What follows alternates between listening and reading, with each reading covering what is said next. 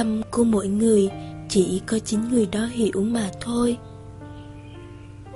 Có người luôn nhớ đến những ngày thật buồn, và họ chưa bao giờ oán trách hay than vãn tại sao cuộc đời này lại cho mình những ngày như thế.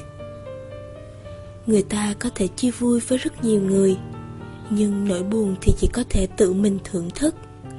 Có ai đi tranh giành nỗi buồn bao giờ? Và họ vẫn sống với lòng biết ơn cuộc sống này.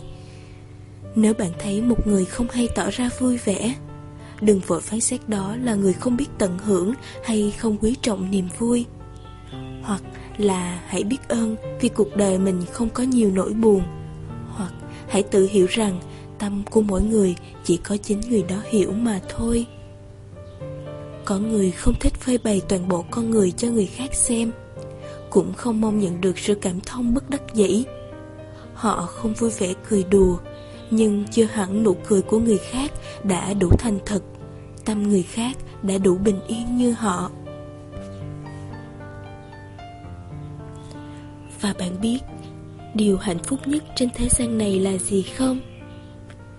Đó là khi bạn tìm được chính mình, hiểu được giá trị của riêng mình, biết được mình là duy nhất.